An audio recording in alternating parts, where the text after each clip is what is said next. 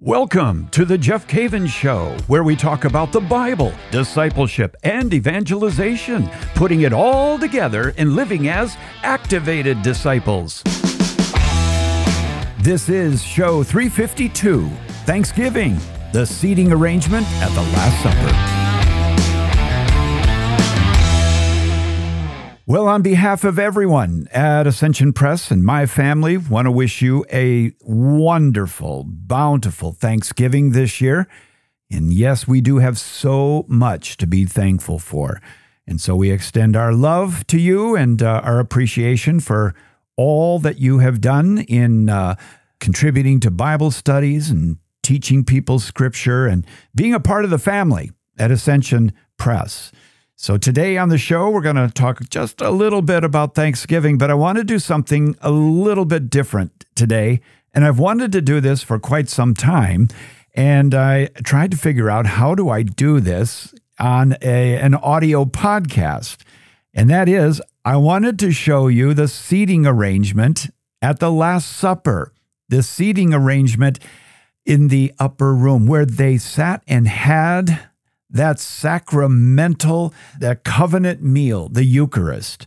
And I wanted to explain to you how the seating arrangement took place and just give thanks to God for all that he has given us in the Eucharist. The Eucharist is where it's at, right? It's the center of our faith. Everything revolves around the Eucharist in the Catholic Church because it is the body and blood, soul and divinity of Jesus. And while we celebrate around the country in America today, Thanksgiving related to the beginnings of our country, we as Christians also celebrate the beginnings of the new and everlasting covenant.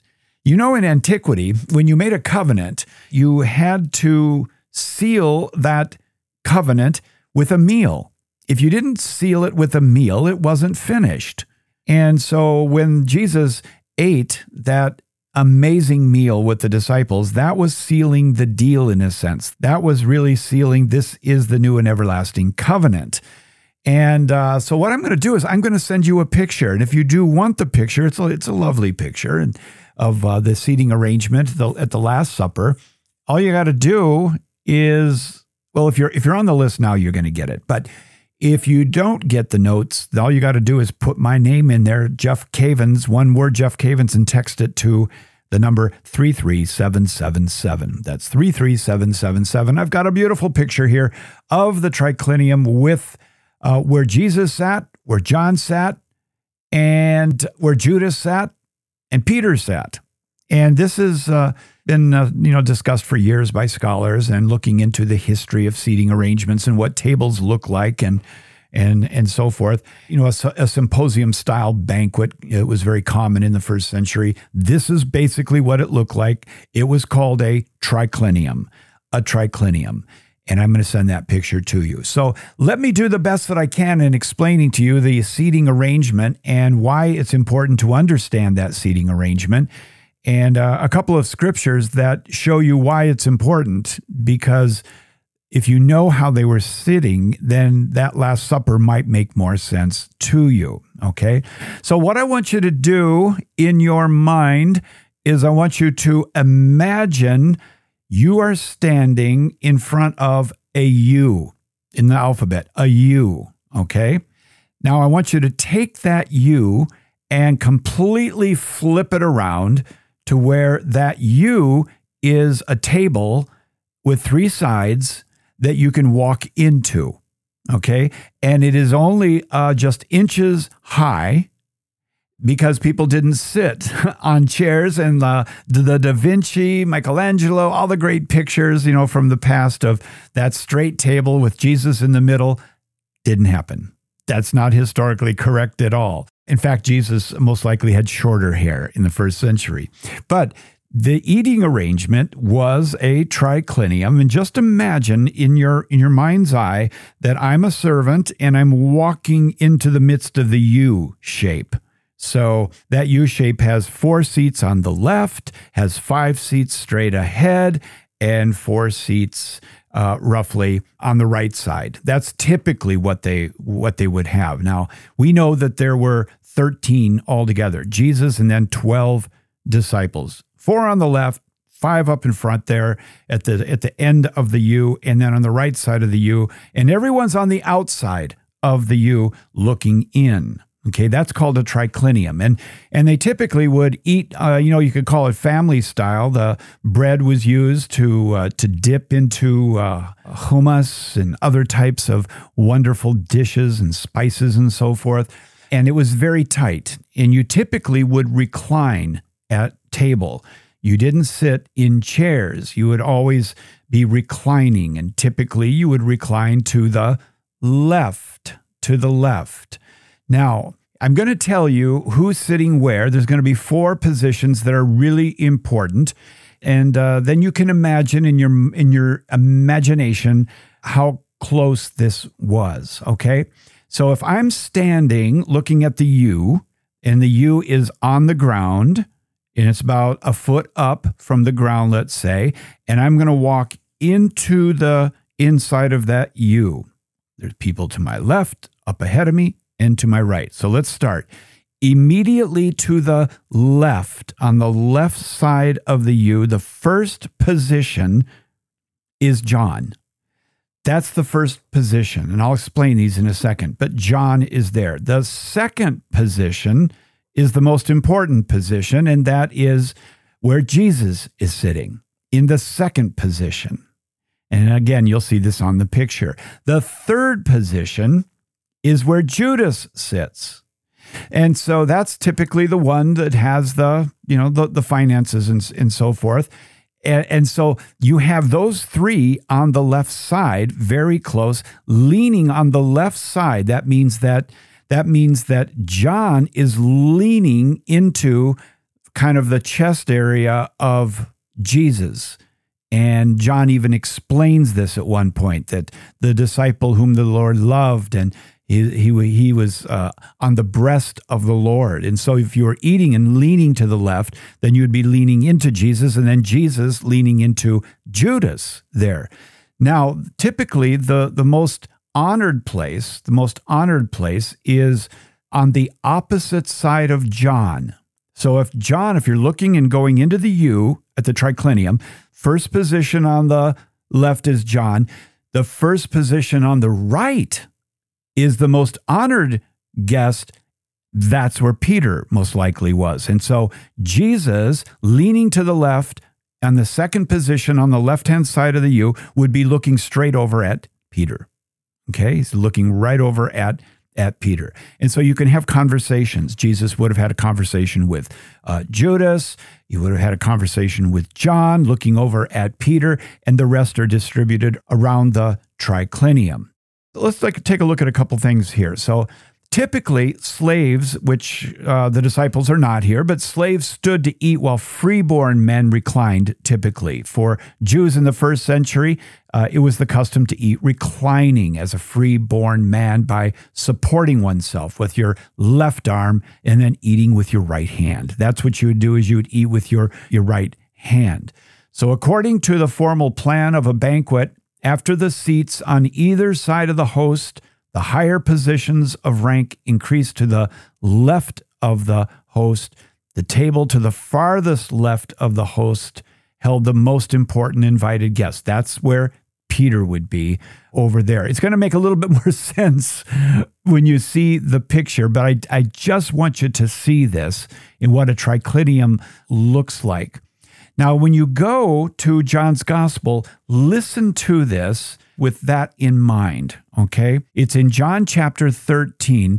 Listen to the part of the Gospel where Jesus foretells his betrayal, and they're there eating, all right? And remember, Jesus is leaning to the left. Who's to the left of Jesus? Judas. That position was typically the one who ran the finances, had a pretty important position, and they were like a consult. And then Peter was most honored. Okay, so let me read this to you. In John chapter 13, starting in verse 21, when Jesus had thus spoken, he was troubled in spirit and testified, "Truly, truly, I say to you, one of you will betray me." The disciples looked at one another, uncertain of whom he spoke. One of his disciples, whom Jesus loved, was lying close to the breast of Jesus. That's John. See, when John writes in his gospel, he doesn't mention himself. He just kind of brags about himself a little bit. You know, the one who is lying closest to the breast of Jesus. Well, that would be the one to Jesus' right, because John would lean to the left into the breast of Jesus, and that's how close they are, and they are eating. In the same way, get this, if Judas was on Jesus' left-hand side, Jesus would be leaning into Judas. Imagine this, the betrayer is next to him. And Jesus can look across the triclinium right over at Peter, who is the first pope, the one with the keys to the kingdom. So he's very close to the one with the purse strings. And he's looking right at the first pope, right there at this Last Supper. So one of his disciples whom Jesus loved was lying close to the breast of Jesus. So Simon Peter beckoned to him and said, "Tell us who it is of whom he speaks." So lying thus close to the breast of Jesus, he said to him, "Lord, who is it?" And they're talking about who's going to betray you, because earlier Jesus talks about this. Jesus answered, "It is he to whom I shall give this morsel when I have dipped it." Now, do you see how easy that would be? If Jesus is leaning to the left and there is Judas, all Jesus has to do is dip the morsel in the sop, they called it the sop, and then hand it to Judas. So when he had dipped the morsel, he gave it to Judas. He didn't get up and walk around the triclinium. He didn't have to. Judas was to his left and considered an important position. And so when he had dipped the morsel, he gave it to Judas, the son of Simon Iscariot. And then after the morsel, Satan entered into him. And Jesus said to him, "What you are going to do, do quickly." No one at the table knew why he said this to him. Some thought that because Judas had the money box, Jesus was telling him, buy what we need for the feast, or that he should give something to the poor. So after receiving the morsel, he immediately went out, and it was night. So when you see the picture, or you imagine the picture of the triclinium and Judas just to his left, it really makes that Last Supper powerful, very, very powerful. But let's back up just for a moment and really look at the big picture here. When we look at the Last Supper, we are looking at a Passover meal. A Passover meal was a meal that celebrated the freedom of the Exodus from Egyptian bondage for 400 years. And they were told every single year, on the 10th day of the first month, the month of Nisan, they were to take a yearling, a lamb, and inspect it. And then on the 14th day of that month, at twilight, which is 3 p.m, they are to sacrifice that lamb. They're to sacrifice the lamb, which commemorates their freedom from bondage. So the Passover is the central redemptive event in Israel, and still today is celebrated in Jewish homes all around the world. Now, for us, it's important to realize that that Last Supper, that Passover meal, was the fulfillment of everything that went on in the Old Testament surrounding the Exodus. Jesus is the Paschal Lamb. He is the one who is going to give his life for the sins of the world. Now, here's what's really interesting. You know what? I'm going to take a break. When I come back, I'm going to tell you what is really interesting about this and how it ties into Thanksgiving for this year. You're listening to The Jeff Cavins Show. Hi, my name is Father Mike Schmitz, and we know, right, as disciples of Jesus, we need to be encountering God's Word on a regular basis. We need God's Word to transform our minds, to move our hearts, and yet if you're anything like me, sometimes you sit down to read the Bible and you fall asleep, or you get caught up in the names and the events. It can be a confusing set of books. We've created an answer, and the answer, we think, is the Catholic Bible in a Year podcast. It is produced by Ascension and hosted by me. For more information, you can go to ascensionpress.com/BibleInTheYear. Welcome back, talking about Thanksgiving and talking about the seating arrangement to the Last Supper. You never thought you'd get a show like that, right? Especially when I'm trying to explain it to you as best I can and setting up the, you know, the Last Supper table. And in the show notes, you got a good picture of it, so you'll get it. Then you can always go back and listen again.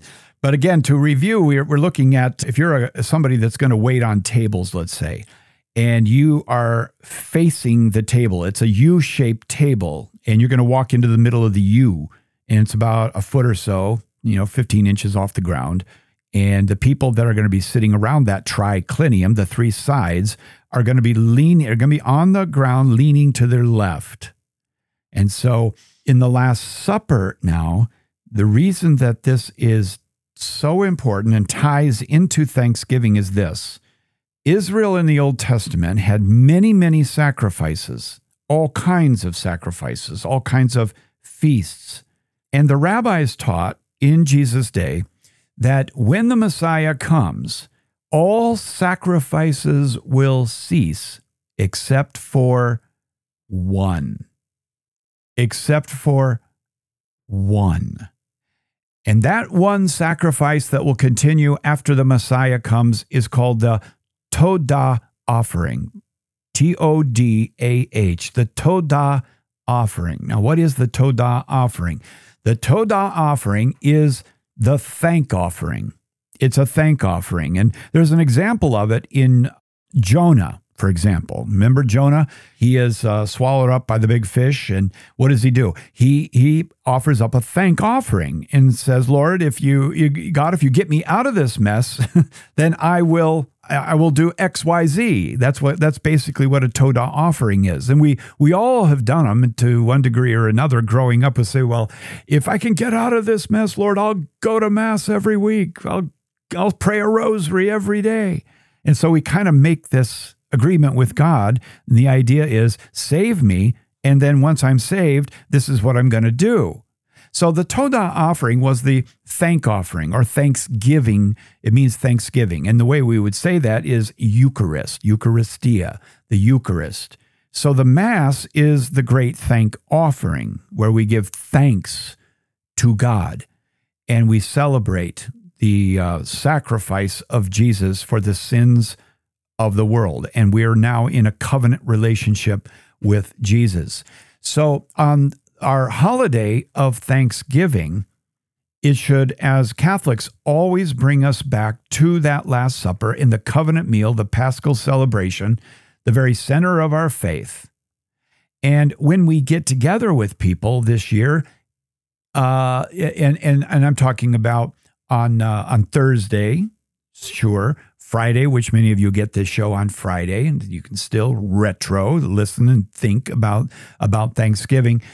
Thanksgiving is raised to a whole new level for us as Catholics because the center of our faith is the Thanksgiving offering, the Eucharist, and I think it's just important to see that in your mind's eye, that triclinium. And one of the things that I like to imagine is, where would I want to sit around that triclinium? Well, I would like to sit where John is.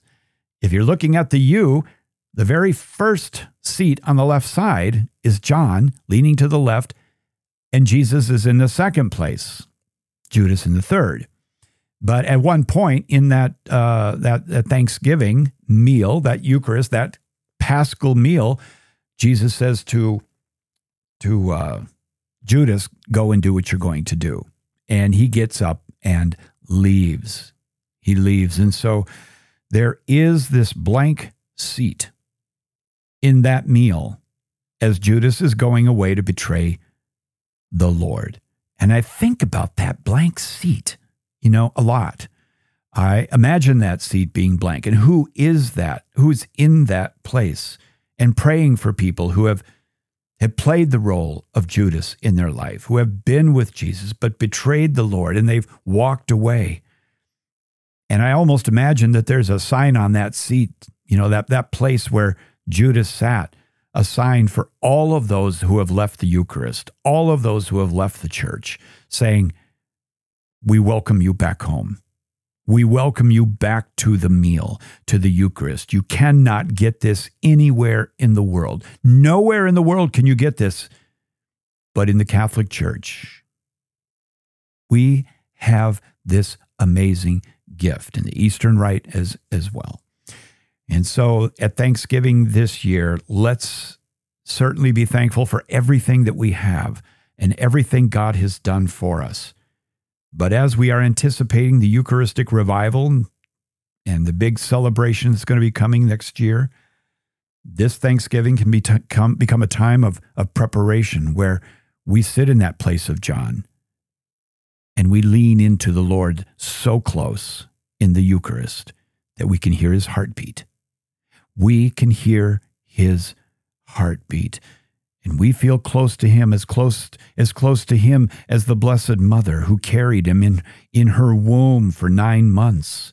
And when she heard the words from Peter, James, or John, as they raised the Eucharist and said, "This is my body, the body of Jesus given for you." Imagine what she thought when she received her son back into her body. And the two hearts are beating together once again. If you're like me, and we're probably a lot alike, this Thanksgiving, I want my heart to beat as one with the Lord. That's where I want to be, is I want to hear his heartbeat. And I want to give thanks for all that he has done. Truly, the Mass is the most incredible event in the history of the world. And you and I get to celebrate it as often as we can. Isn't that beautiful? Well, I'll tell you what, I'm going to send you that picture of the triclinium. And I got two of them. I'll send both of them to you, the triclinium seating arrangements. You can find them all over the internet, but I got a couple of them that really spell it out pretty well. So I will do that. Shall we pray? In the name of the Father, and the Son, and the Holy Spirit. Lord, I lift up to you my friends, and Jesus, at this time of the year, it can be very difficult for so many people.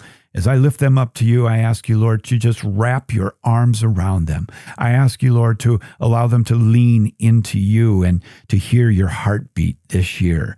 They need you. They need your comfort, your direction, your correction. They need to be held by you. With all that's going on in the world, Lord, we need the Eucharist. And we thank you for Thanksgiving, and we thank you for the Paschal mystery. And oh, Jesus, we want to sit where John is and hear your heartbeat. How great it is that you have given yourself to us in such a way that not only do we get to lean next to you, but you come inside of us and you give us life. Thank you for the Eucharist. Thank you for your sacrifice. Thank you. Thank you. As the one leper that was healed, and blind Bartimaeus, and others who were totally changed by you, Lord, we join that group of changed people and say, thanks. In Jesus' name, amen. Name of the Father, and the Son, and the Holy Spirit. I love you. I'm praying for you. Please pray for me. And I look forward to talking to you on the next episode.